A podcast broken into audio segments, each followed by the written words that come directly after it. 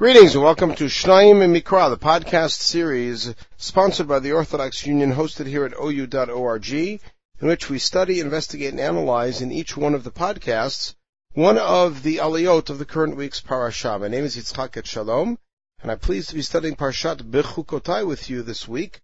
We are in the middle of the last chapter of Sefer Vayikra, Perek Chaf of Zayin, Pasuk Tet Zayin, chapter 27, verse 16. And this aliyah is a very short uh, aliyah of uh, five verses, in the middle of discussion of what happens when a person dedicates or sanctifies some of his property to be given to the Beit Hamikdash, to the temple, and then desires to take it back and how he pays. The imam, until now we've talked about dedicating an animal that can be brought on the altar, an animal that cannot be brought on the altar, a house, and now, and let's say he gives some of his field of his holding, meaning his ancestral holding, at. Now there is, as we had at the beginning of the previous aliyah, with people, a, an objective standard value, zera chomer seorim, Machamishim shekel kasef.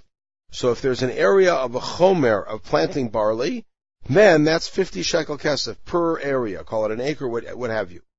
Now, here is where things change a little bit between dedicating animals or people to a field. Because remember, we're still thinking within the context of the Shemitah and Yovel system, the Jubilee year where everything returns. So. So if it's from the time of the Yovel, which means there's a full 50 years to go till the next Yovel, then it's its value. Machar Yovel but if it's after the Yovel, V'chishavla Kohen at the Kesef, then the Kohen has to configure, and there's Kohen number eight for us in our reading.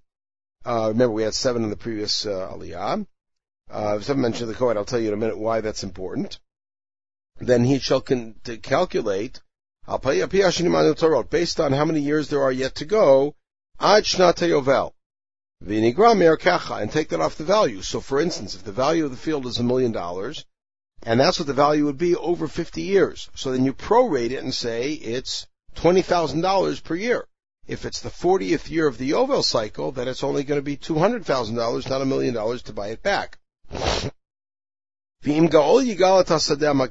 So let's say the fellow who de- donated it wants to buy it back.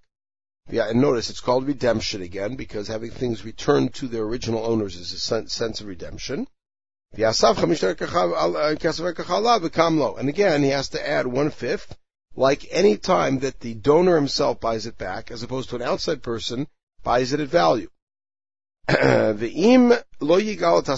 say he doesn't redeem it, or it's sold to another person, meaning another person buys it from hekdesh. Lo it can't be redeemed anymore. And what happens? It